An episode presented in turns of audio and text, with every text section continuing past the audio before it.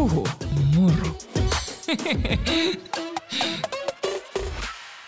Tervetuloa jälleen Puhumuru podcastin pariin. Tervetuloa jälleen kerran Puhumuru podcastin pariin. Täällä kanssani ovat iki-ihana Marja Kielström ja Matti Kielström, jotka myöskin muruina tunnetaan. Joo, mun muruliini selvästi aikoo ottaa tämän podin haltuun. Joo, take over. Mä, mä kyllä saatan suuttua siitä. Joo, siitä tietää, mitä sit siitä seuraa. Niin, kaikkea muuta kuin lempeä terapeutti kotona, vai miten?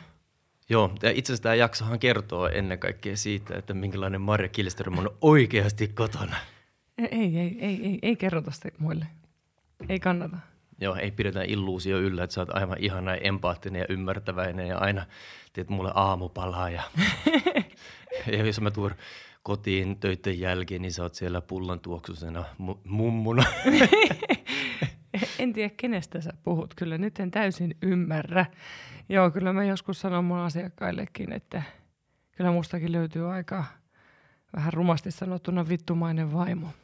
Joo, mutta se on hyvä asia, minkä mä oon oppinut matkan varrella, että kannattaa päästää höyryjä useammin kuin kerralla liian isosti. Ja siis sehän on mun perisynti, että mä usein saatan pitää sisälläni pitkäksi aikaa kaikkia asioita ja sitten ne räjähtää niin kuin ihan lii- liikaa siis. Niin, ja ennen sitä ne pitää kyllä rutistaa susta ulos ihan kirjaimellisesti. Joo, mä oon kuin semmoinen tomaattipyre tota, putkilla. Mutta mistä sä luit siitä äh, kyyneleiden siitä vaikutuksesta, kun itkee, että se helpottaa stressiä? Se oli varmaan joku podcasti. Se Andrew Hubbard-niminen tai Hubbard-niminen joku tiedemies jostain Oxfordista ja Harvardista kertoi siis just tästä, että, että se et siis kyynelten mukana poistuu kirjaimellisesti stressihormonia. On.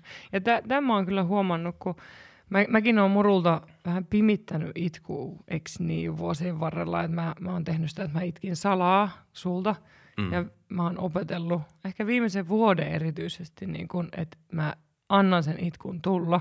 Ja se on kyllä helpottanut ihan kauheasti. että Mä en ole yhtään niin pitkään vihanne, vaikka mä oon muutenkin nopeampi leppymään, mutta silti se on helpottanut vielä enemmän. Mm. Mun ongelmahan on taas se, että mä en meinaa itkeä ollenkaan, mutta siis mun mielestä viime aikoina, niin ehkä tässä niin kuin vuoden aikana, mä, mä oon itkenyt enemmän kuin normaalisti. Se on hyvä. Ja siis se on vaikeaa, mutta kuitenkin niin edistystä on tapahtunut ja varmaan niin kuin osaltaan siis terapian myötä, että mähän käyn terapiassa ja se on niin kuin auttanut siis sen yli, että se on ihan ok. Tämä on hirveä klisee sanoa, että ok miehenäkin itkee, mutta siis mä väitän, että se on niin kuin suuremmalle osalle miehistä edelleen todella, todella vaikeaa.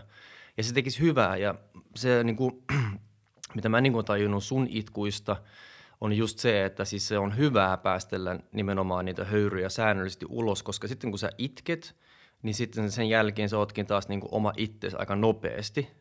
Et sit mähän on niin miehenä säikähtänyt, oh my god, nyt se Maria itkee, nyt on niin tilanne todella paha. Mutta kun se ei ole totta, että se on vaan niin semmoinen sun tapa päästää ne stressihormonit Ja o- tunteet ja, ja ulos. tunt- tunteet ulos. Että mä oon niin miehenä lukenut sitä tilannetta väärin, että mä oon niin itse ajatellut, että oh my god, nyt on paha tilanne. Mutta johtuuko se, johtuuko se siitä sitten, että et mun mielestä sekin on meillä mennyt eteenpäin, että sä lohdutat mua paremmin kuin Niin. Voi, onko näin? Kyllä se musta tuntuu, että sä tuut lähemmäs ja halaat mua helpommin. Toki me ollaan tästäkin käyty keskustelua, koska mä oon työntänyt sua pois, että mä oon yrittänyt siinä niinku kommunikoida, että mitä mä tarvi, tarvitsisin paremmin, mutta se, se tuntuu ihan älyttömän ihanalta, että kun mä itken, niin sä uskallat koskettaa mua ja tulla halaamaan, kun mä en tiedä, onko se just tohon, mihin sä äsken viittasit, että sä oot vähän säikähtänyt sitä reaktiota, tai Ja mä, mäkin rupesin miettimään just tota, että jos mä ajattelen, että tilanne on paha ja mä säikähdän, mä en uskalla tulla luokse. Mm. Ja nyt kun mä ymmärrän, että tilanne ei ole niin paha, että se on vaan sun tapa niin käsitellä asioita ja hyvä niin, niin totta kai silloin mun on myöskin helpompi tulla sun luokse. Mm. Ja mä jaan niitä sun kanssa. Mm. Aidosti, että mä mm. niin kun kaipaan sua siihen jakamaan sitä, mikä se taakka mulla ikinä onkaan. Mm. Mi- mistä se tulee se, että sun on ollut vaikea itkeä? No kyllä se on varmaan niin kuin tämä meidän yhteiskunta, joka on opettanut mut siihen, että mie- mies ei oikeastaan itke muuta kuin silloin, kun ehkä joku lähiomainen kuolee. Ja, ja niin kuin leffoissahan me nähdään se, miten se toistuu, että joo, miehet itkee, mutta yleensä silloin, kun joku kuolee – ja usein silloinkin silleen, että se on aika niinku kontrolloitua. Että se on semmoinen dramaattinen, se yksi kyynel vierähtää poskea pitkin alas. Ja sitten, mm. Ja sitten just niin kuin, sehän on hirveän kaunista. Mä, mäkin niin kuin, se on niin kuin superkaunista ja mä liikutun, oh my god, nyt se itkee. Sen Eli mies silloin se on sallittua. Niin se on jotenkin sallittua ja sitten t- tähän kuuluu muuten myös tämä, että, että kun mies itkee, niin siinä on jotain ihan megasiistiä ja syvällistä, mutta nainen itkee nyt vaan silleen niin kuin – tiedätkö, että sillä ei ole niin kuin samaa painoarvoa. Että naiset nyt itkee muutenkin. Ymmärrätkö, mitä mä takaa? Niin, toi on tuota patriarkaatin paskaa. Niin, niin. Ja siis sen, milloin mä ensimmäistä kertaa rupesin ehkä niin kuin tutkia just tätä vähän enempi. Mä olin silloin mainosohjaajana tekemässä SPRlle mainosta. Ja tota, se idea oli siis tämä, että siellä oli tota, CrossFit-jengi, jotka luovuttaa säännöllisesti verta – ja me mentiin ikään kuin dokumentoimaan sitä, tai niin me kerrottiin heille. Mutta se meidän iso yllätys oli se, että me tuotiin sinne tilaan äiti ja poika, ja se, sillä pojalla oli ollut siis syöpä, ja, ja syö, syöpähoidossa tai sen leikkauksen aikana tarvittiin siis verta. Ja tämä äiti kertoo tämän superliikuttavan tarinan. Se halusi siis yleisesti kiittää niitä ihmisiä, jotka luovuttaa verta. Ja sitten siinä oli oikeasti varmaan 50-50, viisi miestä ja viisi naista. Mulla oli kolme kamerakaveria, joiden tarkoitus oli sitten niin kuin blokata myös näitä tavallaan niin kuin tunnereaktioita, eikö niin? Ja kun mä katson sitten editissä sitä matskua, yksikään mies ei itke. Mun ne tekee valtavasti duunia selkeästi, että ne ei itkisi. Eli tavallaan siis se itku olisi tullut kyllä. Se itku näkyy silmissä Se varmaan. näkyy, ja, ja siis se näkyy kasvon lihaksissa. Mä, mä tunnistan sen, kun mä teen sitä samaa itse. Eli tavallaan niin kun sä puristat ihan hulluna, että mähän jumalauta rupean nyt itkemään, koska sittenhän mä oon neiti ja heikko. Kaikki naiset, kaikki crossfittaja naiset itkee niin kuin valtoimenaan. Koska se tarina oli ihan superliikuttava, se oli tosi. Ja ne ihmiset oli siinä edessä. Se poika oli elossa. Mikä siinä, sä sanoit, että, että sitten olisi heikko? Mikä, mikä se pelko siinä on? Mitä siitä voisit seurata, että näyttää itkun? Tuo on hyvä kysymys. Mä en tiedä, onko se sit sitä, että niinku muiden miesten silmissä sä oot heikko. Että se vaan on yksinkertaisesti no-go area. Että sä et itke, koska sitten sä et ole tosi mies. Pystyykö se samaistu niihin? Siis niihin crossfittaihin. Niin. Mä tein saman tota, monitorin takana. Mä tietenkin selitin se itselleni niin, että sitten kun se tilanne oli ohi, niin munhan oli ohjaajana tarkoitus mennä sinne, tai meninkin siis sinne kertomaan, että, että sori, tämä yllätys, ja, ja tavallaan niin kuin briefata ne, mitä oli just tapahtunut. Ja mä selitin sen, että okei, eihän mä voi ohjaajana mennä sinne silleen, että mä oon niin kuin... Mikset? Niin, Mikset? Niin, Muru. Niin, loppujen lopuksi, että miksi ei? Niin. Koska Mut, mitä tapahtui täällä, kun kuvattiin mm. Vauva tulee talonverkkokurssi? Joo, joo, joo. Se oli hyvä. Kun kaikki itki täällä, niin. kun sä aloitit itkemään. Niin. Meidän vi- viimeisessä osiossa Vauva tulee talon verkkokurssissa ää, mä kerroin omasta äitiyden kokemuksestani ja, ja aloin itkemään, niin se oli jännä, että täällä oli siis, sä olit täällä ja sitten täällä oli Hannu meidän kuvaaja ja Satu oli maskina, niin kaikki itki sen jälkeen. Niin, se oli aito se itku. Ja... Mutta te ette Hannunkaan pideten ei, mutta siis varmaan just sen takia, että mä tiedän, että Hannu edessä mä voin tehdä niin, että Hannuun mä oon nyt tutustunut siis silloin aikana mainosohjana työkuviossa ja nyt muutenkin kaverina, niin tota, oli tavallaan semmoinen luottavainen olo. Ja niin kuin mä sanoin, siis terapia on tehnyt sen, että mä uskallan itkeä enempi ja Mä puhuin sulle siitä, että mä YouTubesta löysin tämän tota, jäbän jostain New Yorkista, se on Jujutsu, tota, joku black belt-mestari. Me voitaisiin laittaa se linkki tästä No, mm. se tulee jossain vaiheessa mun storyin. No, mut... storyihin voidaan laittaa.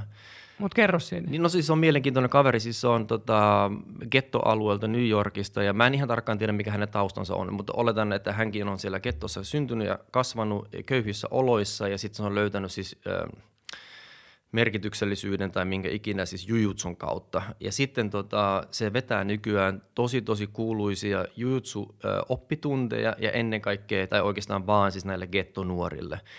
Ja se työntää ne niin äärirajoille, että se saa ne pojat itkemään. se, se saattaa itse asiassa näyttää aika rajultakin, kun siinä on tilanne, missä pojan on tarkoitus lyödä nyrkillä siis sellaisesta levystä läpi, että se katkee, mutta se ei pysty siihen, koska se sattuu. Ja ne uudelleen ja uudelleen sanoo sille, että lyö. Ja, ja sitten yhtäkkiä niin se poika, niin tota, se, se lakkaa lyömästä ja sitten se menee just semmoisen suojausasentoon vähän niin kuin simpukkaa. Ja sitten ne tietää ne ohjeet, että okei, nyt ollaan lähellä. Ja sitten ne sanoo jotain, ne on varmaan ollut siinä tilanteessa useammin ja ne saa sen pojan itkemään. Ja sitten kun se itku alkaa, mä, mä, mä Niin. niin sitten, tota, niin sitten tota, ne, ne antaa sille luvan, koska ne sanoo, että me itketään sun kanssa miehinä. No, nyt mä liikutuin. Mm. Mutta se, on vaikuttava hetki. Onko tuossa, se koskettaa jotain pientä poikaa sussakin? Mm. Jotain sitä, mitä, sitä pientä poikaa, mitä on kielletty itkemästä. Niin, jotain siis tällaista, että, tai siis jotain tällaista. Näinhän se siis on, että, että meillä on niin valtavan kapeat siis roolit miehille annettu, että siis on, siis se on sairasta. Mm. Onko toi jotenkin muuttanut ton terapian kanssa ton videon näkeminen? Sitä mä, mä oon kiinnittänyt kotona huomioon siihen, että sä oot muutaman kerran lasten kanssa itkenyt. Niin, siis sellainen niin onnesta itkeminen ja kaikki tällainen, niin tota, kyllä. Se, kun me ollaan puhuttu mä antanut, niin, niin sen on antanut tapahtua. Siis mähän on aika tunteellinen jäbä kuitenkin, ja nyt kun mä oon antanut sen, niin kun, ja, ja kun se jutsu jätkä, kun se on ollut haastatteluissa, mä oon katsonut sen podcasteja tietenkin myöhemmin, kun se oli niin kiinnostava persona, niin se tapa, millä se itkee, niin se, se, se, it, se ei häpeä sitä lainkaan, mikä tekee sen, että se itse asiassa pystyy itkemään ja puhumaan yhtä aikaa. Mm. Et, et, et, et se on niin avoin ja niin sujut sen, tota, sen, sen jutun kanssa. Ja, Mutta nyt sä sanoit sen tärkeimmän. Häpeä, Mm, mikä mm. liittyy itkemiseen. niin, niin. Miten sä siinä häpeät? Niin kuin mä sanoin, siis se on se, että sä näyttäydyt heikkona muiden miesten silmien edessä.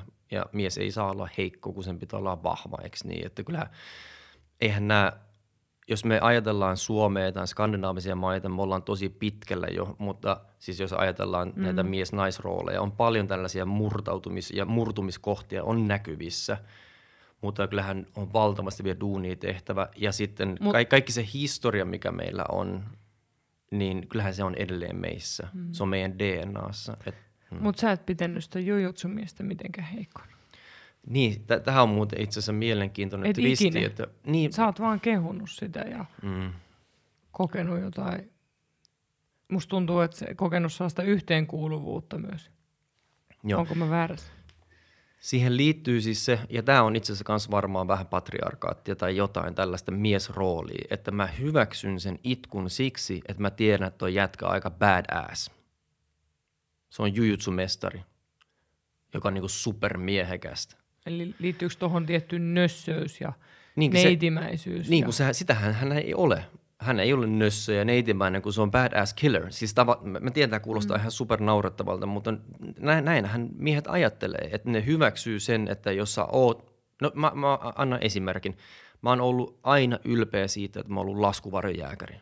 Jos joku tulee mulle urputtaa siitä, että et, et mä, mä oon nössö, niin mä tiedän sen, että, että mulla on semmoinen tavallaan defaultti niin kuin no, noja, mihin mä voin aina palata, että mä oon käynyt sen koulun.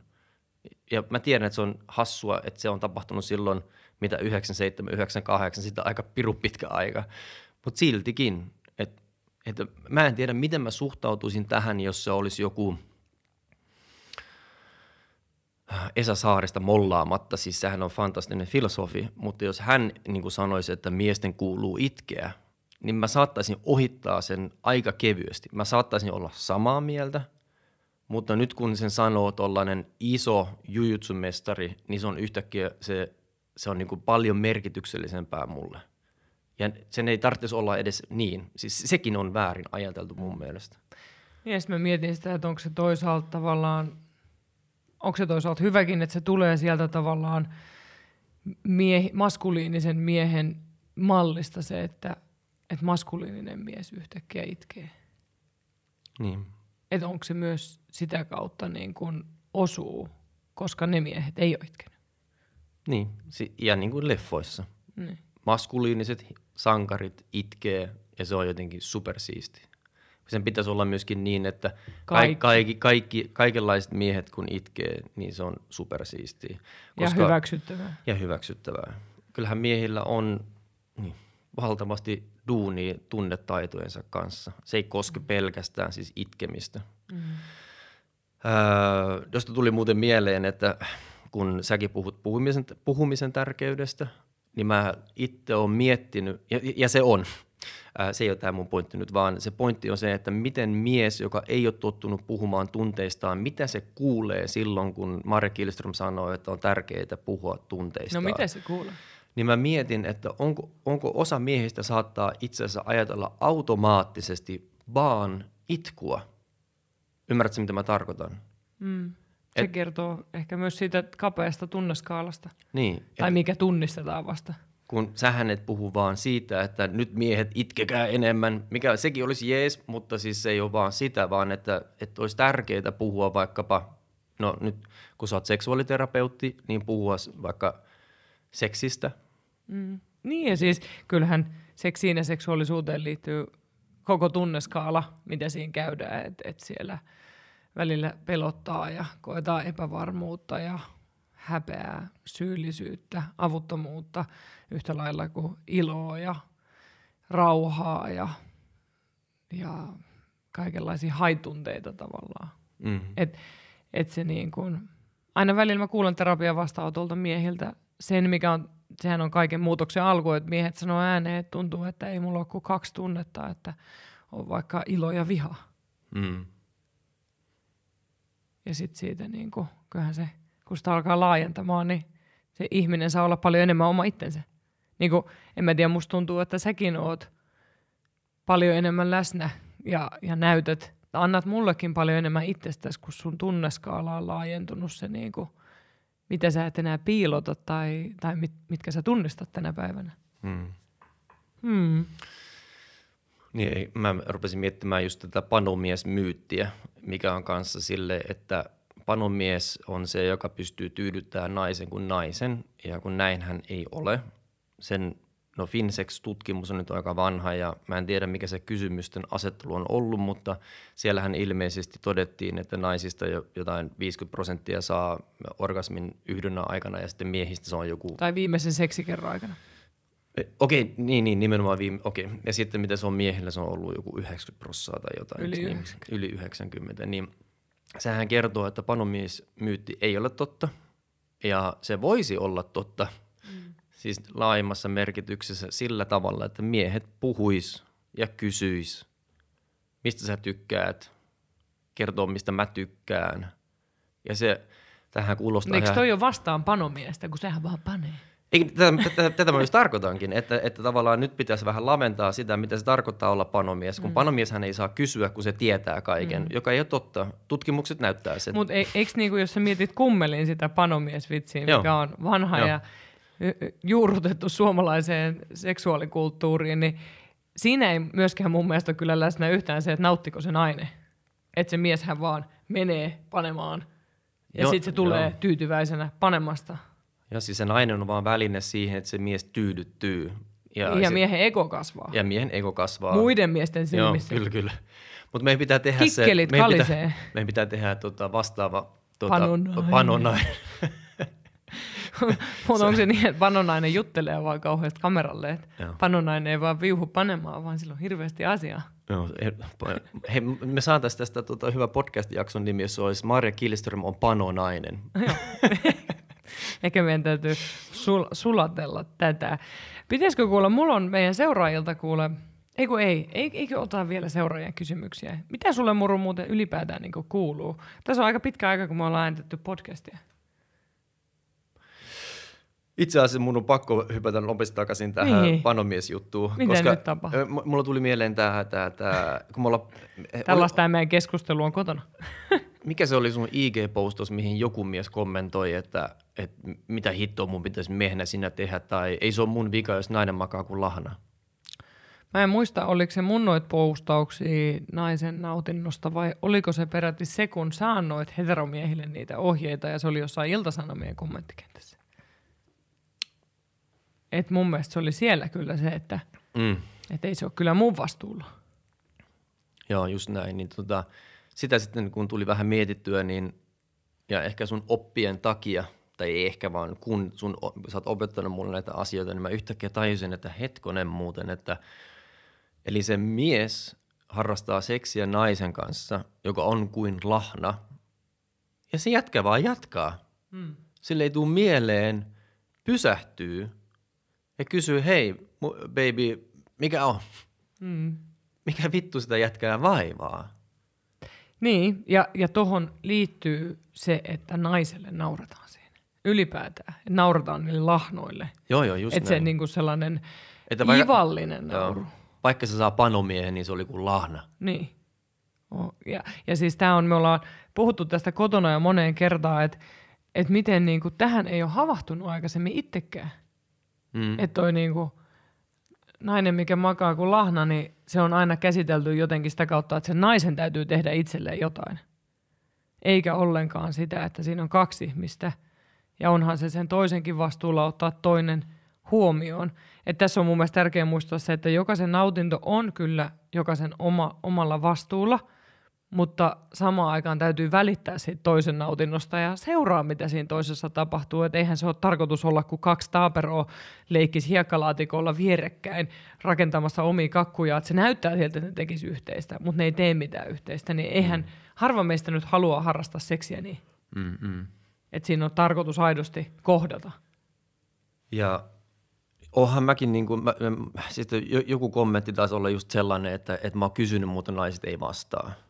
Ja, ja itse asiassa mäkin on joskus, mä muistan sen, että mä oon muutaman kerran uskaltanut kysyä, vastoin mitä mä normaalisti on tehnyt. Niin, niin tota, yksi legendaarinen vastaus oli se, että yllätä mut. Ei mitään paineita, mutta tee niin kuin jotain niin kuin supersiistiä, mitä kukaan muu ei ole tehnyt. Nä- Näinhän mä kuulin, eikö niin? Ja se oli ihan kamala sitten se seksi sen jälkeen, koska tota, Sinne sänkyyn tuli kaikki ne muut miehet kanssa. Joo, joo, joo. Mutta jos miehet syyttää naisia siitä, että ne ei kerro haluistaan, niin miehet voi ihan itse katsoa peiliin, koska miehet on puskenut naiset siihen rooliin, tähän Madonna huora rooliin. Eli Eli ihmetellään, no miksei se vastaa, miksei se kerro, mistä se tykkää. No sen takia, että naiset on oppinut matkan varrella, että miesten egot on niin hauraita, että jos ne suoraan menee tykittää, mä tykkään tästä ja, ja, ja näin poispäin, niin ne miehet ne, ne, ne, nä- naiset on nähnyt miesten reaktiot. Ne on nähnyt, että ne miehet rupeaa miettimään, että okei, tämä mun nainen on niin kuin, seksuaalisesti halukas, eli se on huora. Niin, kuin, ja, ja, ja, ja, ja, Se on väärin. Ja, ja mä, mä, mä en riitä tolle, koska se on huora. Mä en pysty niin kuin, tyydyttää sitä, kun se, ja mä en pysty, ja ennen kaikkea se ei ole vaimonmatskua. Niin mun piti, mä olisin just lisännyt, että se ei ole vaimonmatskua. Ja tota sontaa mäkin sain niskaan, niin silloin yksi huoltaja äitinä, kun, kun oli treffit, niin jo- jos siinä oli jotain kemiaa, niin kyllä mä halusin myös seksiä enkä pyydellystä anteeksi, niin se ei todellakaan ollut kaikkien miesten mieleen se tapa lähestyä asiaa. Joo, sanotaan näin, että kyllä mäkin olin aika ymmyrkäisenä siinä, kun ensimmäistä kertaa harrastettiin seksiä ja sitten meni ehkä semmoinen viisi minuuttia, kun sä rupesit antamaan mulle jo ohjeita. Mä näen sussa potentiaalia. Tämä on muuten mielenkiintoinen. Miten mies kokee sen, kun antaa ohjeita? Mm. Et mä tavallaan ajattelen niin, että sä oot niin oikeilla jäljillä, että sulle kannattaa antaa ohjeita. Koska mutta on mutta tilante- mies ajattelee, että Niin. niin. mä oon niin huono, että mua pitää ohjeistaa, kun pitäisi niin. ymmärtää, että joo, sä oot sen aiemman senioriitan kanssa niin kuin vähän kutitellut sitä oikein ja se on ehkä ollut menestystarina, mutta sitten kun tulee seuraava senioriitta, niin sitten se onkin silleen, että ei, ei, ei näin, vaan näin. Ja sitten jos sä, toivottavasti jos se ei, ei näin, vaan näin, jos se annetaan, niin kuin mahdoll- se, hän pit- se palaute pitää kuitenkin antaa pehmeästi, että sitä ei voi antaa liian jyrkästi. Siinä mä en ole aina kauhean hyvä. Niin, niin, no, Oon yrittänyt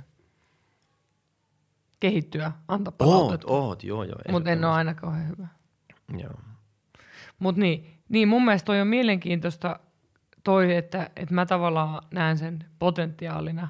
Sä koet sen, että sä oot huono tai sä et osaa.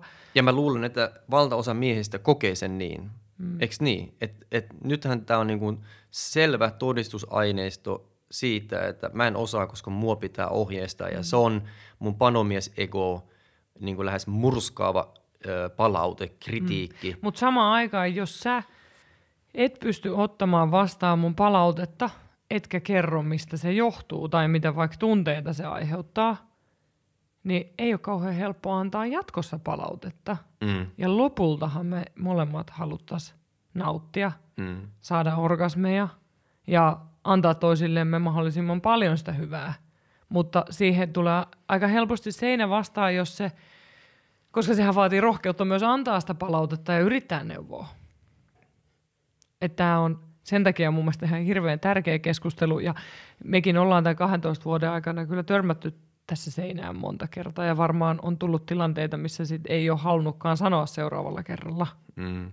Tai sä et ole halunnut ottaa vastaan multa, kun mä oon ilmassut itseäni liian kovaa. Mutta mut, mut sitten tämä on mun mielestä hyvä kääntää myös toisinpäin. Sähän annoit mulle silloin ko- kovaa palautetta siitä, että mä en ottanut suihin hyvin. Ja, ja tavallaan mä pidin kriisipalaverin mun ystävän Lotan kanssakin tästä autossa. En ollut siis silloin vielä seksuaaliterapeutti.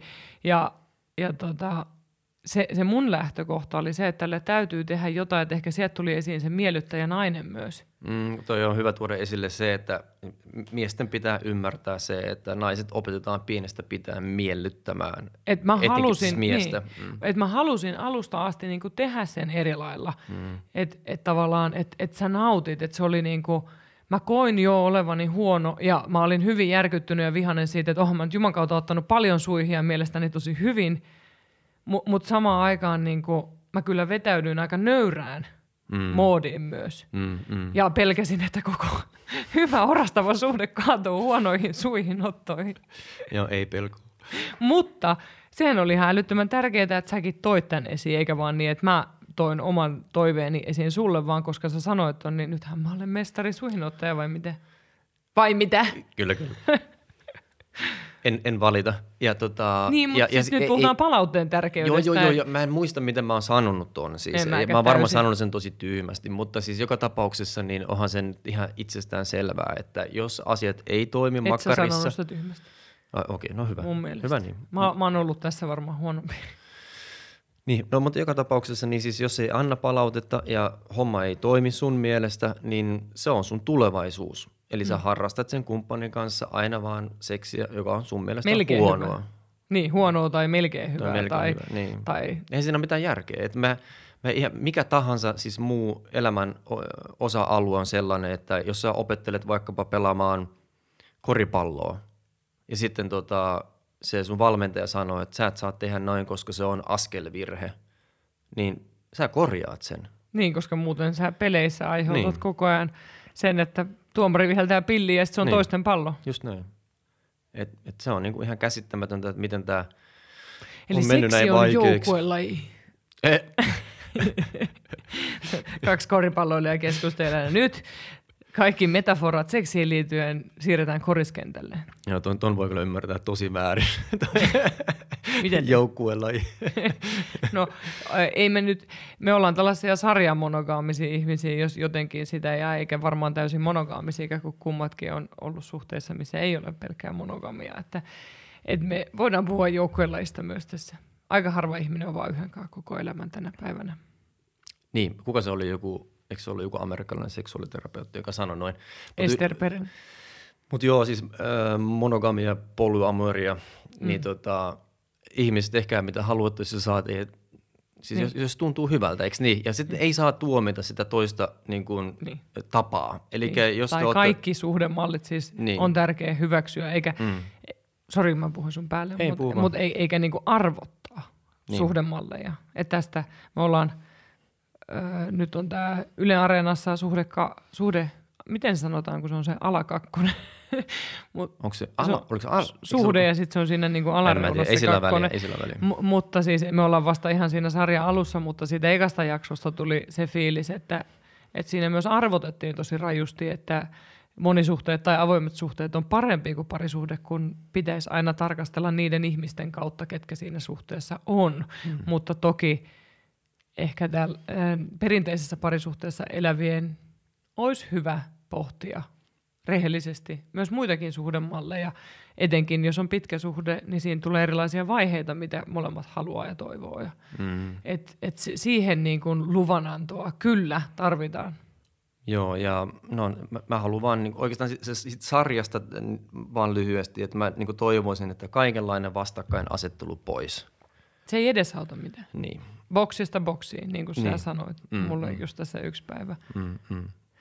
Mutta joo, ja tässä niin kun puhuttiin nautinnosta, niin mehän puhuttiin varsin heteronormatiivisesta näkökulmasta, niin yllättävän samanlaisia haasteita on, kun mulla on terapia-asiakkaana nais- ja miesparejakin, tai, tai siellä on sukupuolen moninaisuuttakin suhteessa, niin ei se kato välttämättä sitä niin kuin sukupuolta, että noita samoja tuntemuksia ja haasteita vaikka oman nautinnon kertomisessa tulee, että on ollut miespareja, minkä kanssa mä oon auttanut sitä ihan samaa keskustelua kuin heteropareille, että miten jos sä kysyisit, mitä se toinen haluaa. Tai naispareja, missä miellyttäminen tulee ongelmaksi. Mm. Et se ei kato myöskään aina sitä, että puhutaan heteroista.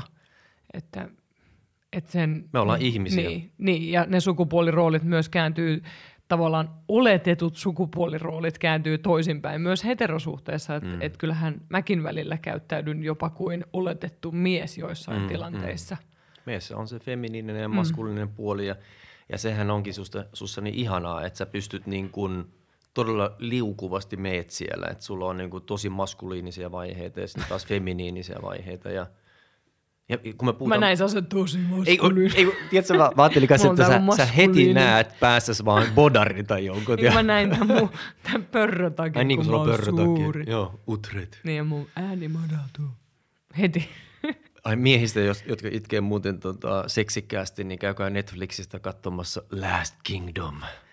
Se on, mä, mun, se on mun miesrakkaus. Niin, mun piti just sanoa, Utred että from Beppenberg. Utred on, on osa meidän suhdetta. Joo, kyllä mun, on täytynyt, mun on täytynyt vaan hyväksyä tämä, että, että vain mun maskuliinienergia ei riitä. Ehkä sä tarkoitit sitä joukkuelajilla, että kun me harrastetaan seksiä, niin Utred on meidän vieressä. Joo, niin, mikäköhän se Utredin rooli siinä sitten on. Niin. Y- yksi meidän seuraajien kysymys sopii tähän hyvin. Monta kertaa viikossa me harrastetaan seksiä? Uh. Uh. No siis äh, seksuaaliterapeutti Matti Kielström vastaa tähän, että niillä kerroillahan ei ole merkitystä, mutta siis me harrastetaan kyllä siihen, että meillä on kolme lasta, niin siis... Paljon sä arvioisit? Mä yritin eilen miettiä tätä.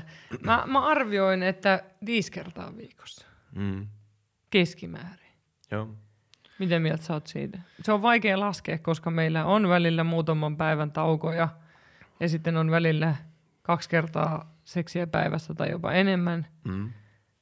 Ja no, sitten on siis... välillä putki, että on joka ilta tai joka päivä. Jaha, kummalla soi kännykkä? No, koristot, ei ne soi kännykät, sieltä tulee meidän korisjoukkueesta tai lasten korisjoukkueesta viestiä, mutta keskitypäs nyt tähän seksiin. Joo, joo, siis tota, viisi kertaa viikossa on varmaan sille hyvä keskiarvo, koska siihen kuuluu just se kaksi päivää, jolloin tota, se on niinku se maksimi, miten sä kestät olla ilman seksiä. Mitä sitten Sitten kolmantena päivänä niin asiat on todella huonosti. Ja, ja tota, no en mä tiedä, siis sulle se, sä oot hyvin seksuaalinen nainen ja siis se on sun voimavara. Se ei ole mikään vitsi. Se, se, ei. Se ei, siinä, ei, siinä ei ole mitään banaalia ja se on, sä oot puhunut siitä, kuinka se silloin aikana oli Danin kanssa sinkkuäiti, mm. m- miten se aidosti. Dani siis, on siis tota, mun poika. Niin, Dani on sun Meidän niin, poika. Niin, joo, meidän poika ja tota, niin, yksi huoltaja äitinä joudut kärsimään siitä, että sä et saanut tota, seksiä säännöllisesti ja, ja tota, mm. että se aidosti tota, vaikutti negatiivisesti suhun. Kyllä. Tai m- miten sä, kerro lisää. Ei, ei, se on, se on ihan totta, että, että jos mä palaan miettimään, olikohan se sellainen kahden ja puolen vuoden jakso, missä oli kyllä saattoi olla lyhyitä seurustelusuhteita, mutta, mutta kaikista eniten mä jotenkin, toki oli se yksinäisyys, mitä koki, kun ei ollut toista aikuista – arjessa, vaikka oli lapsi, mutta siis varmaan isoin sen rinnalla oli se, että et ei ollut seksiä eikä, saa, eikä pystynyt ilmasta jotenkin sitä omaa seksuaalisuutta tai saanut siihen responssiin ja, ja se kosketuksen puute, että et, et, se tuntui ihan kipuna. Mm. Et se, ja sitten sen takia mä olin aika ahnas välillä treffeillä, minkä säkin sitten kohtasit ja sä, sä jäit tarantella loukkuun aika äkkiä. Joo. Niin, mutta, me, me, mutta siis tota, joo. Mutta seksin määrä. Niin. Mun, mun mielestä siitä pitää, niin kuin sä sanoit tuossa aika alussa, ennen kuin mä aloin puhua heti määristä, niin siinä niin kuin määriä ei kannata katsoa liikaa ja elämäntilanteet on erilaisia. Et, et va, on meilläkin varmaan se seksimäärä vaihdelu on sitä ollut aina suht paljon, mutta, hmm. mutta kyllähän se niinku elää ja sitten se seksi on erilaista eri kerroilla. Mulla tulee mieleen tuosta, että kun mun YouTube-algoritmi syöttää mulle jonkun verran näitä motivational speech juttuja. Eli siis siellä on joku julkis tai joku tavis, josta on tullut influencer, joka niinku kertoo, että – nousee joka aamu kello kuudelta ja tee sun treeniä, bla bla bla. varmana nouse. Niin, niin, mutta mä tarkoitan, mä, mä pääsen tässä vielä pointtiin, ja se pointti on siis se, että, että mehän pidetään huolta siitä, että me harrastetaan seksiä, eli me, me aidosti pidetään huolta, että sä voisit murru tehdä YouTube-klipin, missä sä kerrot, että et, et niin kuin, Tehdään. Niin tehdään. tehdään. Koska siis sehän on niinku kans semmoinen asia, että jos sitä seksiä ei harrasta ja sitten kun ne kerrat vähenee. Ja jos sitä ei priorisoi. Ja, niin, jos sitä ei priorisoi, niin kyllä se jää silloin pois. Ja sitten jälleen kerran, en ole muuten oikeasti seksuaaliterapeutti, haluan vaan varmuuden vuoksi sanoa. Koska... Mutta aikamoisesta niin terapiakoulutusmankelissa sä oot koko ajan. No joo, se on ihan totta. Mitä mun piti sanoa? Niin, Anteeksi. Taas mä, mä, mä puhun muista, sun mitä päälle. hitto mun piti sanoa? En mä tiedä. Mä puhun sun päälle. Mä oon vähän siinä huono. Öö, mun piti sanoa tuohon tota, seksimäärä keskusteluun. Niin, se, ei kun mun, mm. mun piti vaan siis sanoa sitä, että, että jos mm. jotkut kokee niin, että että että vähempi seksi on ok, niin se on ok. Ja jälleen kerran, jos se on teille hyvä, niin... Et, Älkää verratko muihin. Niin, et, ei, se on todella typerää, että esimerkiksi jos sulla on öö, vauva, joka, jolla on koliikki, niin tuskinpä te hirveästi seksiä silloin harrastat, että olette niin saa kelin väsyneitä. Mm. Tai, tai voi olla muuten vaan semmoinen elämänjakso, että siis tota, mä, mun mielestä jälleen kerran, niin joo, seksi kerrat ja ne määrät, niin se ei ole se olennainen juttu, vaan että onko sun hyvä olla. Mm. Ja, ja just se, että, että jos sä toivot lisää seksiä sun kumppaninkaan, niin eka täytyy saada se yhteyskumppaniin kuntoon, se kohtaaminen syvemmäksi ja paremmaksi ja vuorovaikutus, muunlaista kosketusta ja sellainen turvallinen olo.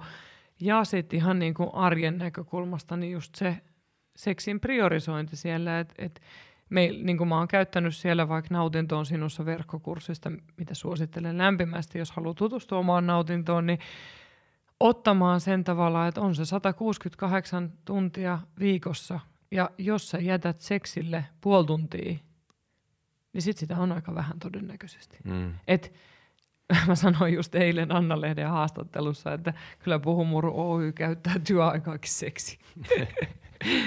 Mutta meille se on ihan äärettömän järkevää, koska meillä on kohta, kohta niin kuin 7, 10 ja 15 täyttää vanhin, niin aika vähän siinä vuorokaudessa on tunteja niin, että kun lapset on kotona, että ne kaikki nukkuisi.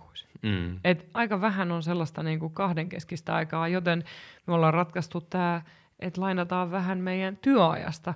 Ja silloin aikanaan, kun vaikka lapsia oli enemmän meillä päiväkodin puolella, niin me saatettiin hakea lapset vähän myöhemmin päiväkodista ja treffata kotona, kun ei vielä tullut koulusta itse kotiin. Mm, mm.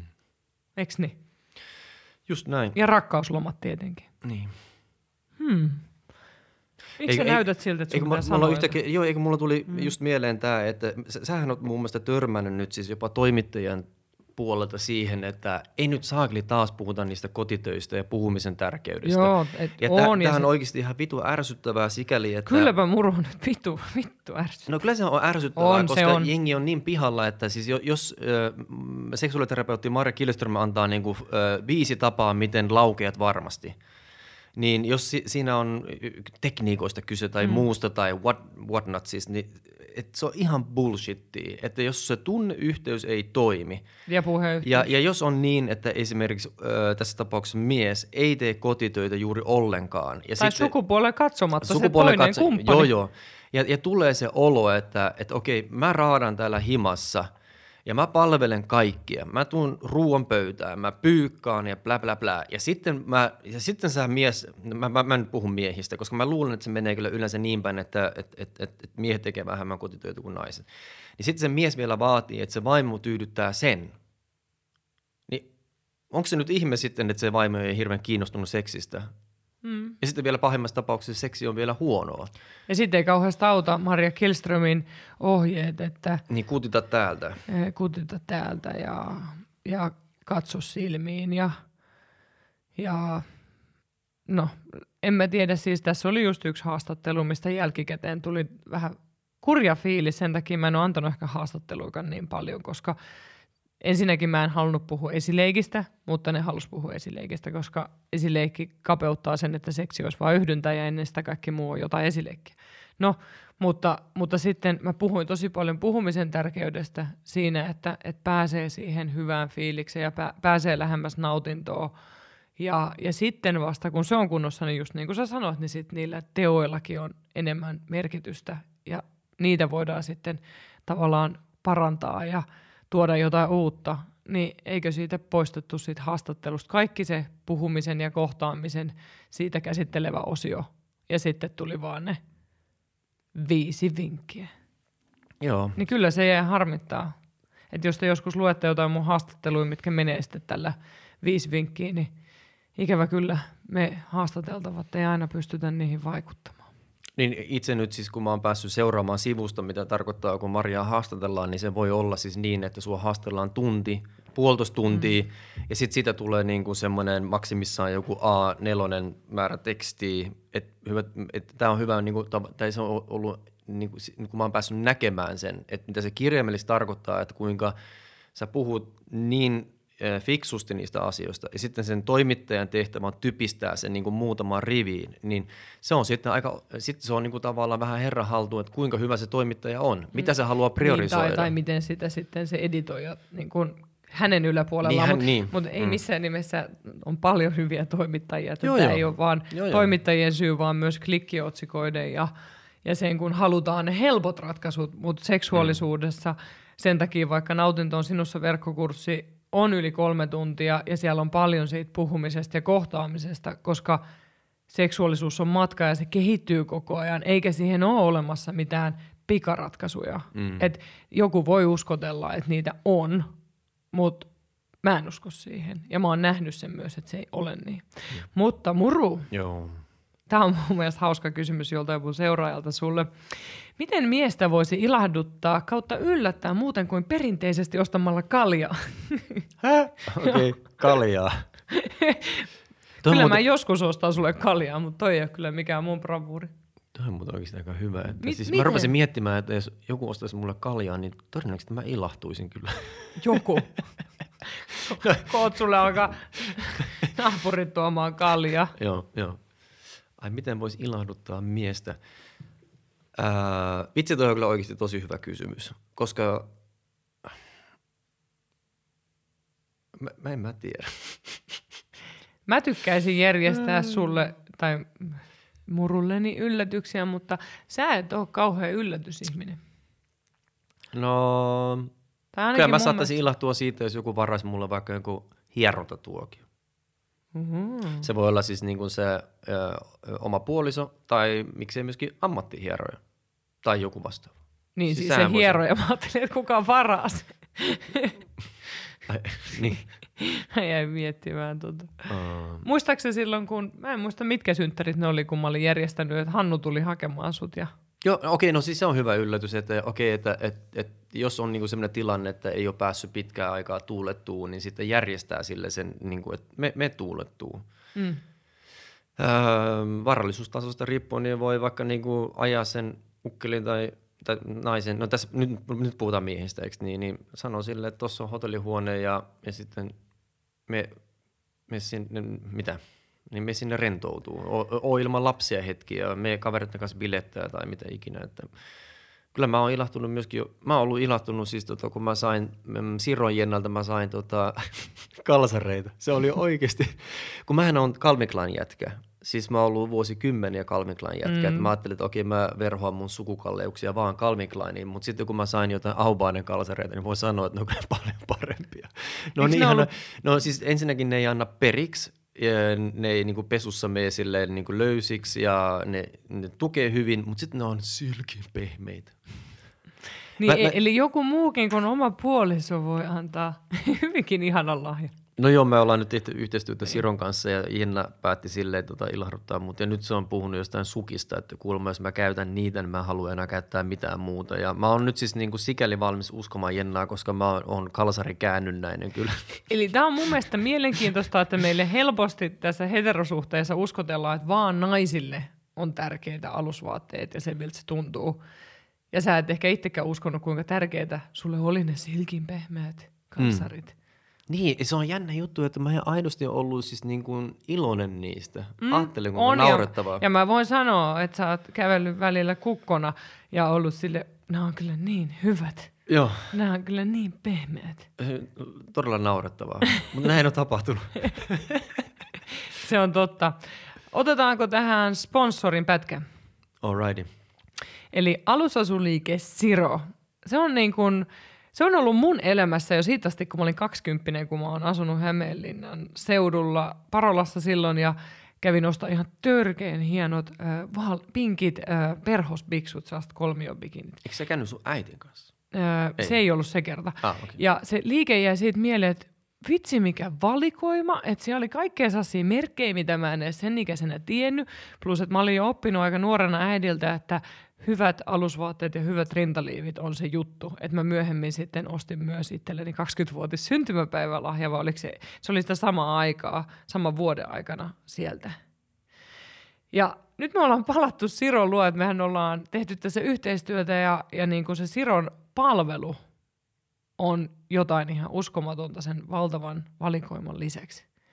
Että et Jenna ja heidän muut myyjät, niin ne oikeasti etsii just sulle oikeat liivit vaikka. Just sellaiset, mitkä niin kun saa sun olon tuntu hyvältä. Ja, ja samaan aikaan, kun sä oot siellä sovituskopissa, mihin varmaan aika moni teistä kuuntelijoistakin voi, voi niin kun samaistua, että, että se on ihan hirveän tärkeää, että siellä on turvallinen ja hyväksytty olo. Että kun eihän ne aina istu hyvin. Ja alusasuliike Sirohan toivottaa ihan jokaisen, ketä haluaa ostaa alusvaatteita tervetulleeksi sukupuoleen, ikään ja tavallaan kaikki ihmiset on tervetulleita just sellaisina kuin on. Ei tarvi miettiä, onko mä oikeanlainen tai oikein näköinen. Ja sieltä löytyy apuja vaikka rintasyöpäleikkauksen jälkeen. Meidän tyttäret sai ensimmäisiä harjoitusrintaliivejä. Sieltä löytyy imetysliivit, seksilomalle ihanat liivit, morsiaimille, perusarkiliivit, ihan artisteille kaikki ihan supermageita. Jos haluaa itsekin vähän lähteä bilettämään villimmissä vaatteissa, niin sieltä löytyy apuja ja stay ja aamutakkia ja kaikkea mahdollista. Ja miehille myös, niin kuin Muru todisti. Kausareita. Kausareita, koska kyllä ne miehetkin haluaa kivoja lahjoja. Alusasuliike Siro tarjoakin teille helmikuun ajan koodia Helmi Marja 15, millä te saatte miinus 15 prosenttia rintaliiveistä ja alusasuista. Kannattaa käydä katsomassa alusasuliikkeen Siron. Saako kalsareistakin alennusta? Kyllä mä luulen. Meidän Joo. täytyy kyllä toi tarkistaa Joo. vielä. Mä laitan sen tähän teksteihin teille. Sen saa tosiaan nettikaupasta ja Hämeenlinnassahan sijaitsee alusasuliike Siron kivijalkakauppa, mihin mä lämpimästi suosittelen vaeltamaan. Heillä on myös Suomen laajimmat valikoimat ja kuppikoot meni Aasta, olikohan se johonkin HHL, siis todella pitkälle ne pystyy kyllä tilaamaan myös, että lämmin suositus puhumurun koko perheeltä. ja mainos on päättynyt. Kiitoksia alusasuliike Siro, että sponssaa tätä jaksoa. Niin, onko se valmis lisäkysymyksiin, Muru? Anna tulla. Täällä on tota, onko teillä jotain omia epävarmuuksia, jotka ovat tuoneet suhteeseen haasteita? On totta kai. Mikä on sun suurin tai mikä on mun? Uh, ai mikä on sun? Mm. En mä tiedä, siis mun tulee heti mieleen kyllä siis, äh, äh, miten, miten se sanotaan, toi oman kehon kuva, ei kun miten se sanotaan? Kehon kuva. Kehon kuva, niin. Sun kohdalla vai mun kohdalla? Molempien kohdalla kyllä. Niin. Kyllähän me ollaan niinku, mä en tiedä mistä se on tullut se, tai mä, kyllä mä tiedän siis tota, niin kuin erinäisissä tilaisuuksissa, tilanteissa, tilaisuuksissa, tilanteissa matkan varrella niin on arvosteltu mun kehoa ja tota, se on kyllä jäänyt niin kuin kummittelee, että että tota, on ollut jotenkin äh, liian hoikka tai jotain. Ja, ja tota, se, on, se on sattunut. Että, no, niitä on, siis jotenkin on niinku ollut silleen hassua, että ne, ne semmoiset niin 10-20 kertaa, kun ihmiset on niin kuin tuttavat tai ystävät tai armeijassa skappari tai mitä ikinä, niin se on kyllä siis tota, se on kolahtanut ja siis se on jäänyt silleen, että, että se on varmaan semmoinen epävarmuusalue kyllä. Ei varmaan, vaan on. Mm. Niin mäkin olen miettinyt sitä, että mikä sitä mun kehon kuvaa, että, että sitä on suojannut koripallo, mutta sitten se yläasteen koulukiusaaminen, mallintyöt aikanaan ja, ja erinäiset ilkeät kommentit, mitä on tullut matkan varrella. Ja sitten kyllä niin kuin raska, raskaudetkin aiheutuu omalta osaltansa sen niin kuin ristiriidan siitä, että, että mä pyöristyin niin paljon ja, ja sille, sille, sille ei niin kuin voinut tehdä mitään. Että, mm. että se tuntui tosi hallitsemattomalta ja epäreilulta lihoa 30 kiloa. Ja sitten keho ei tuntunut omalta. Mutta tavallaan mä noihin yhdistän sen, että niissä on tullut sellaista taakkaa. Mutta sitten onneksi tähän niin kuin kehon kuvaan on auttanut sun rakkaus ja sun katse ja, ja niin kuin se, että et liikkuu. Et kun se keho tuntuu toimivalta mm. ja ne kehon rajat mulla ainakin piirtyy tosi vahvasti silloin, kun mä harrastan säännöllisesti erilaista liikuntaa, niin musta tuntuu, että mun keho on mun hallussa eikä se ole jotenkin epämääräinen möykky, niin ne aina helpottaa. Ja toki silloin, kun on PMS päällä, niin kehon kuva, haaste aina hetkellisesti vielä pompsahtaa. Mm. Onko mitään muuta kuin se ulkonäkö? No kyllä se, niin kuin, mistä me ollaan joskus aikaisemminkin podissa puhuttu, niin se... Tai onko se ulkonäkö vai onko se niin kuin keho? Vai? Kehon kuva on ehkä kehon se kuva, niin kuin juttu.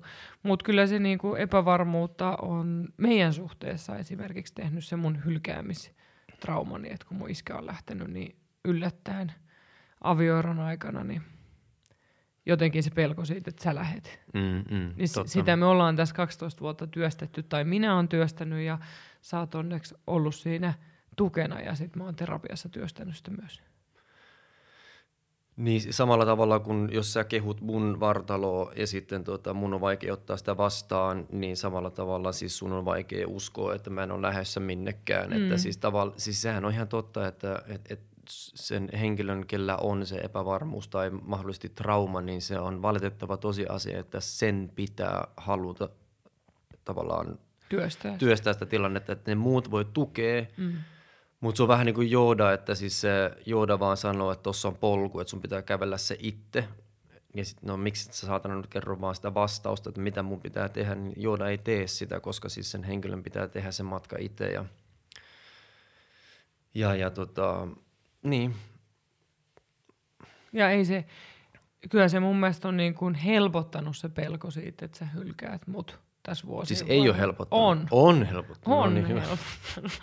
on, että se jotenkin niin kuin, välillä se vieläkin ryöpsähtelee, mutta paljon vähemmän kuin suhteen alussa. Enkä mä usko, että siihen liittyy vaan se, että on lapsia ja on naimisissa ja da da da, vaan aidosti just se työ sen oman mielen kanssa ja sen kanssa, että, että erottaa sen, kun se haava meinaa alkaa aukeamaan siitä, että, että mi, mitä meidän välillä oikeasti tapahtuu. Mm. Että ei lähde mukaan siihen traumaan mm. uudelleen ja uudelleen vellomaan.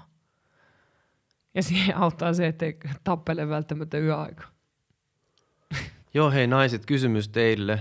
Matkani varrella niin käytännössä kaikki naiset on aina halunnut selvittää asioita joskus keskellä yötä. Ja Hannu vahvisti sitä myös. Ai Hannu vahvi, okei. Okay. Hannu sanonut se kanssa? Ai niin sanokin, joo. Mm. Mutta mikä juttu tämä on? Meidän täytyy pyytää Hannu tänne juttelemaan. Ihan, ihan kaheli, että niinku on aivan niinku jo matkalla sinne untemaille ja sitten yhtäkkiä alkaa joku järjetön tota keskustelu. Mm. Mä en ymmärrä sitä. Ja sitten tietenkin, kun se sun energiataso on jo tosi alhainen, mm. niin sitten ka- kaikkia elämäni naisia, jotka suurin osa on niinku harrastanut tätä tai tehnyt näin, niin ne suuttuu siitä, kun sä et ole täysin messissä. Miksiköhän? Niin, auta armias. Sitten tässä on myöskin kysymys, että mistä 60-vuotiaalla miehelle nainen, joka olisi nuorekas ja virili niin kuin itsekin? Anteeksi, 60-vuotiaalle miehelle mitä? Niin, mistä 60-vuotiaalle miehelle löytää nainen, mikä olisi yhtä viriili ja nuorekas kuin itsekin? Eli siis nyt ö, idea ei ole se, että hän ottaa kaksikymppisen. Ei, ei, vaan siis aidosti voi olla samanikäinenkin. Mm. Tämä on mielenkiintoinen, että nyt korona-aikahan on tehnyt deittailusta vaikeampaa. Niin, mutta mielenkiintoista oli se, että Hesarin, Hesarissa oli juttu, missä kerrottiin, että meidän, onko ne nyt siis, mikä se oikea sana on, seksitaudit? Joo, ne on kasvanut. Niin on kasvanut, mikä Mm. kertoo siitä, että nyt Tästä mä oon kuullut kollegoiltakin terveysasemilta. Mutta mi, he, tavallaan niin kuin, miten seksikerrat on muka voinut lisääntyä? Tarkoittaako se, että Tinderin kautta vaan niin kuin koko ajan niin kuin ping-pong tuolla käy liikenne, mutta sekään ei, mi, mistä syystä sitten harrastetaan, tarkoittaako se myöskin sitä, että harrastetaan seksiä enempi ilman kortsua? Vai mitä toi niin kuin tarkoittaa? Mä en tiedä tuosta, mä mä en tiedä onko sitä tutkittu vielä, mitä kaikkia syitä siellä on. Mutta mitä sä Niin, tälle tuohon 60-vuotiaalle kysymykseen, joo. miehelle nyt sanoisit? No siis tota, joo, siis ei, mulla on siis niin kuin hyviä sekä huonoja uutisia, tai what, what, mitä toi nyt tarkoittaa. Siis tota, se, että mä löysin sut, on aivan järjetön lottovoitto. Ja siis on vaikea löytää hyvää kumppania mun mielestä. Tämä on nyt siis ihan puhtaasti mun mielipide, ja se ei tarkoita sitä, että voi, ihmiselle voi olla useita eri ihmisiä, Mitkä on hyviä jo- jotka on kumppaneita? hyviä kumppaneita, eikö niin? Mutta se- se elämä, mitä mä vietin, niin se, että mä löysin sut on mun näkökulmasta siis lottovoitto, ja tota, et silleen se on oikeasti vaikeaa löytää hyvä tota, kumppani. Ja sitten tietty, jos sä oot 60 mm, ja sä haluaisit nuorekkaan, kuitenkin saman ikäisen, niin tota, mä, mitä se tarkoittaa? Pitä, tarkoittaako se sitä, että sun pitää mennä tota, jonnekin kiipeilemään, mistä sä löydät sitten 60 naisen, joka on nuorekas ja sutjakka vai, vai en mä tiedä. Tästä Niin, tää- mun vastaukset on- ihan surkeat. Toi on mielenkiintoinen kysy- kysymys siinä, että kyllähän niin kuin ei naisen halu ja seksuaalisuus häviä mihinkään vaihdevuosien jälkeen, että ehkä se on vaan just se, että, että miten aikuiset ihmiset löytää toisensa ja miten vaikka mekin ollaan tavattu nettimaailmassa, niin nettideittimaailmassa, niin miten si- siellä viidakossa tavallaan pystyy bongaamaan toisen, ketä ajattelisi samalla lailla ja mm. olisi samanlaisia arvoja. Ja sitten vielä tuosta mun mielestä kuuluu tuosta viestistä kuitenkin se, että sille ihmiselle seksuaalisuus on merkityksellistä. Mm. Niin se on kuitenkin aika vaikea ottaa puheeksi. Ei aina, mutta voi olla vaikea ottaa puheeksi siinä treffien alkumainingeissa, että mikä merkitys seksuaalisuudella on sulle, koska kyllähän meidänkin suhteessa se on kantava voima, että, Niin. että me ajatellaan seksuaalisuudesta aika samalla lailla ja pidetään sitä tärkeänä, että jos meillä olisi siinä hirveä ero. Mutta eikö toi ole jännä muuten kanssa, että sit mä, mä allekirjoitan ton Mm. täysin. Tuskin niin tekisi heti, mie- tai tuskin kukaan nyt kysyy heti ensi alkuun, niin mikä, sun, tota, mi- mikä merkitys seksuaalisuudelle Niin. sulle. Mutta, mut, mutta sä saat kysyä, että mitä sä teet työksesi, Niin. Jolloin sä voit arvioida Tai vai- toisen varallisuustason suurin piirtein, eikö niin? Mm. Ää, matkustelet sä usein, Harrastukset. harrastukset Mm. ja, Ja ylipäätään... ylipäätään... varmaan aikuiset ihmiset puhuu myös perhesiteistä, että onko lapsia ja kaikki tämä, mutta to- Mm. toivotetaan hänelle deitti onnea, kyllä, koska mä, mä tiedän, että tuolla on aikuisia naisia, mitkä on hyvinkin virileitä ja samaan aikaan mä ajattelen, että, että 60-vuotias mies voi aika monen ikäisen kanssa kuitenkin solmia suhteen, että sehän riippuu niistä ihmisistä, kunhan puhutaan täysikäisistä.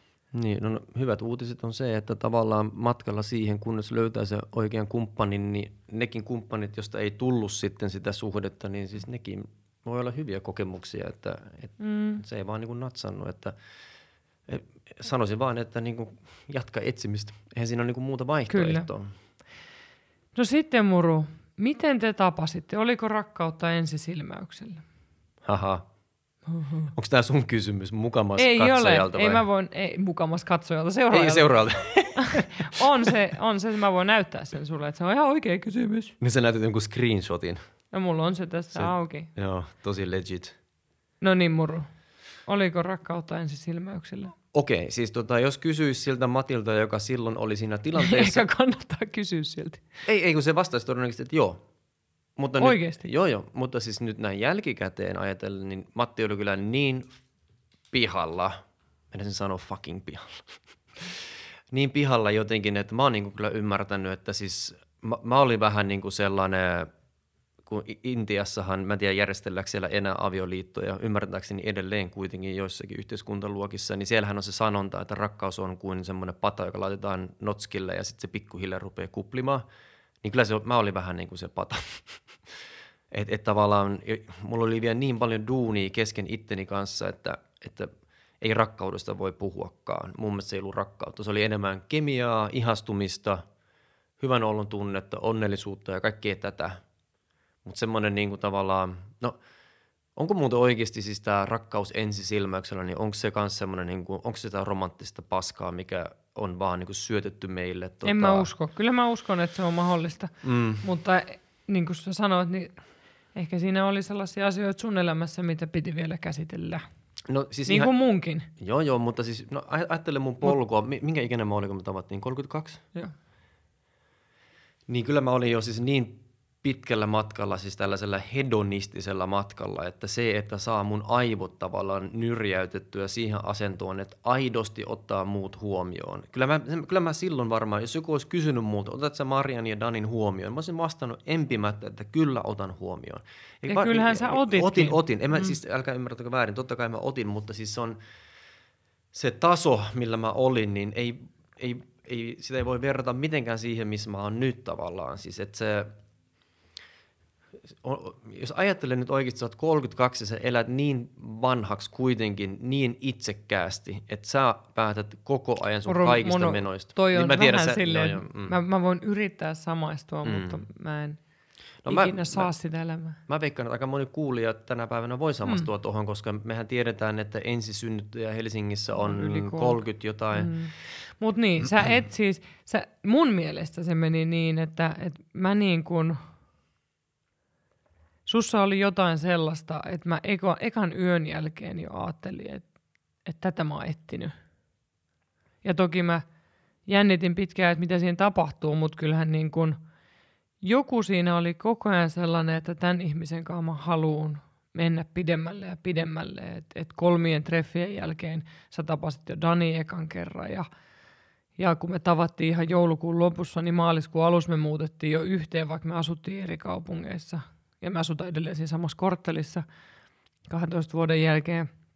Ja, ja mulla tuli vauvakuume tosi nopeasti, että se on varmaan myös sellaista evoluutiobiologiaa, että sä herätit mus hirveän halun saada vauvan. Ne oli mun saksalaiset geenit. ja sitten mä painostin sua, että et, se oli painostamista. Onneksi Mati äiti antoi viisaan neuvon, että nainen päättää, koska tehdään vauvoja – no älkää ottako tätä ihan kirjaimellisesti, mutta sitten sit vuosi, vuosi meidän suhteen alusta, niin me jätettiin jo ehkäisy pois.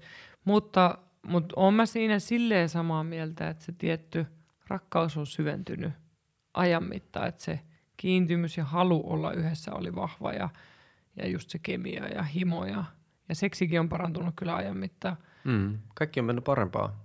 Mutta ehkä se ehkä me ei päästetty toisiamme vielä niin lähemmäs, niin, kuin niin lähelle. Eh, ehkä Et toi on se etäämmä. juttu. Me, oli, me se oltiin juttu. ihmisinä etäämällä, kun meillä oli sitä omaa moskaa siinä. Tai vähän kuin mä sanoin Roosen terapiassa tuossa just, että et välillä on sellainen olo kuin olisi sumussa.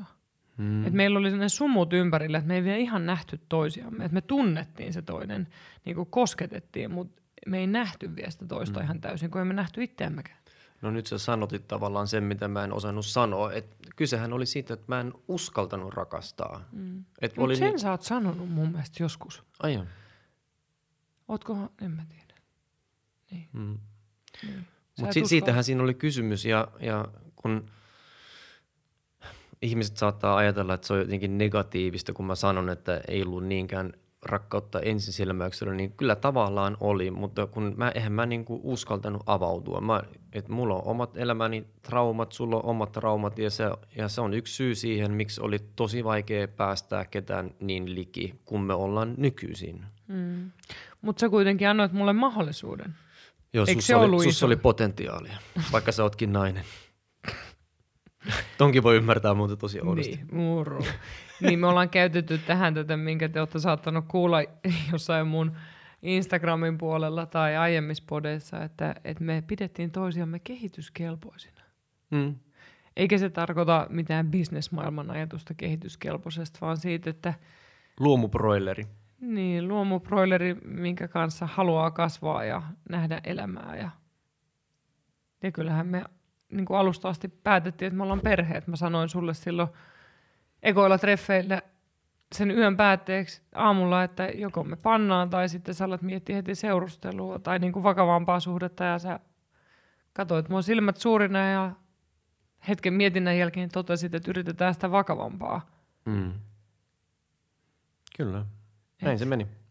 Et me ei leikitty toisillamme, mikä, mistä, mistä mä arvostan sua Okei, no sitä mä en ole koskaan, no okei, Äläs nyt. Mä otan koskaan sanan takaisin. Kohta mutta alkaa siis, mun Instagramiin tulla sun Exiltä viesti. Joo, okei, no mutta siis kyllä, no kyllä mä voin sanoa, että mä en ollut kyllä siinä vaiheessa, kun me tavattiin enää se, joka tota, jakso leikkiä sitä kissa-hiirileikkiä. Siis sitä, että okei, nyt se lähetti mulle tekstiviestin, nyt mä odotan tunnin kaksi ennen kuin mä vastaan, että mä vaikuta liian innokkaalta. Et sitten jos sulla tuli se viesti ja sua kiinnosti se ihminen, mä vastasin siihen. Jos mä en vastannut heti, niin se johtui ehkä siitä, että mä olin sallilla tai missä hyvänsä. Ja, mutta mä en ainakaan lähtenyt siihen leikkiin mukaan, että et, et, kyllä sä tiedät sen. Eikö niin, oot sä, oot sä tehnyt sitä? Vai oot sä aina ollut tosi suoraviivainen? Kyllä mä oon varmaan ollut enemmän suoraviivainen, mutta sekin musta tuntuu on säikäyttänyt ihmisiä. Et Mm. mä en tiedä, olisiko sitä pitänyt olla enemmän vaikeasti tavoiteltavaa. Mutta mut sa- samaan aikaan se, että mä oon sun kanssa, niin hyvä, että ne muut jutut meni mönkään. No sano muuta. Mä luulen, että meillä olisi aikaa pistää podia purkkiin tai niinku säppiin, miten se pitää sanoa.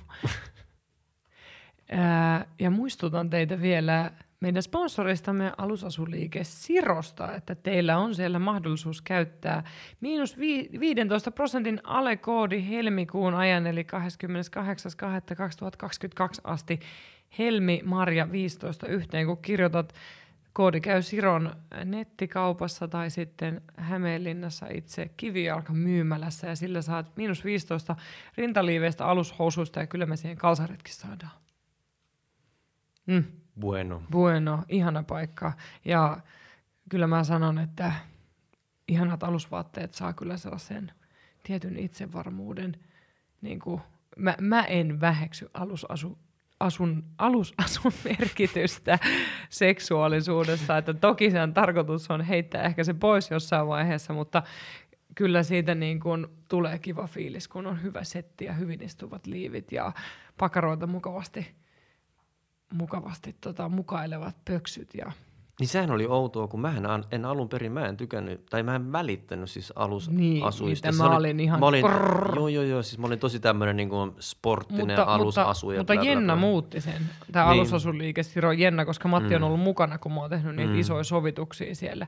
Ja, ja Jennanhan siis alusasuliike Siron toisen omistajan, tähän on perheyritys, niin Jennahan oli Puhumuru-podcastissa vieraana. Se on jakso numero 13. Jenna Juurinen, alusasuvaatemyyttien murtaja. Se on ylipäätään tosi mielenkiintoinen jakso. Jopa että- miehelle. on. Se No oli oikeasti-. Ja Joo, hei joo, joo, miehet, joo. alusasut on, tai ylipäätään kumppanit, alusasut on loistava lahja. Mun seuraajat sanoo, että voi olla, että, että lahjakortti on parempi, mutta taas hyvän myyjän kanssa voi pystyä ostamaan myös niin kuin hyvät alusvaatteet tai vaikka kiva aamutakin tai yöasun. Että kannattaa laittaa korvan taakse ja miehetkin tykkää pehmeistä kalsareista. Peace out. Niin. Hei Muru, tulisiko se mun vieraaksi uudelleen vielä tällä kaudella? Niin monta kertaa, kun sä käsket, kun sä oot meidän firman pomo. Ei ole vaihtoehto. Koska meillä on tissikeskustelu käymättä. Hei, miesten pissaaminen seisaltaan. On se käsitellään perse. kanssa ja vessapaperirullien tyhjien jättäminen. Luvataan käsitellä nämä. Mutta hei, pysykää messissä. Puhu murru. Podi neljäs kausi alkaa nyt ja jatkuu ihan helvetin hyvänä seuraavat viikot. Hei hei, kiitos murru. Muru, ei kun... Mä- Hei hei. Puhu murru.